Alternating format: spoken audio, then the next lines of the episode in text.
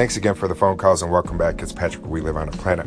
Tonight, I think I'd like to try to tell a story, and I don't have anything written down. I'm just going to do it off my feelings about a particular uh, thing that I know. Um, there's a, a fort that we have here in Oswego. It's called Fort Ontario, and the British built it in 1755. This isn't going to be a history lesson. It's just going to be my take on um, how we're all important here and we might not think it, but we are, and we're important in one way or another.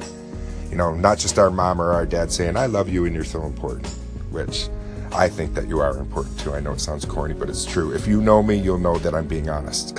so, uh, but I want to talk about there's a gentleman that was stationed at the fort right after the Civil War, and he was injured in the Civil War, our American Civil War. And um, he was in a battle in the Civil War called the Battle of Cold Harbor in Virginia. It was in uh, 1864, and about 18,000 men were captured, killed, wounded, or any around uh, around 18,000 during that battle.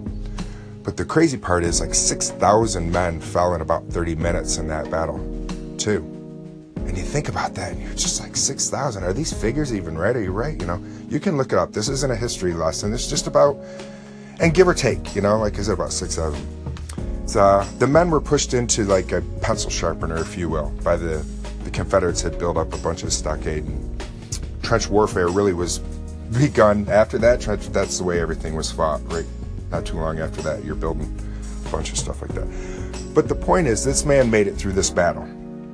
Um, you know, o- almost 630,000 men died in the Civil War. So he's, you know, there's a lot of men, over almost 3 million fought in the Civil War. So that's my whole point that there's so many people, and here it is that he's still talked about at the fort. He wasn't a a great leader. He wasn't a uh, special general. He didn't end up becoming president, and he was on the third floor of one of the buildings that was inside the fort, and uh, known for having conjunctivitis, suffered from pink eye. So, if you think you're not very big in the world, just think someday somebody might remember you for conjunctivitis. Paul, if you're listening, um, he knows what I'm talking about. And I've never chimed in on that, so maybe it's really none of my business. But I've heard some people talk about it, and it seemed to like they had a good muse about it. And I've had a pink eye only a couple times in my life. So, but I'm trying to stay on topic. The whole point is this man, he never thought, okay, someday that when people are walking around and doing tours in this building and talking about people, or when they peek their head into this room, they're going to talk about me, a guy with pink eye who ended up making it through Cold Harbor, Virginia, when people always talk about Gettysburg as it is.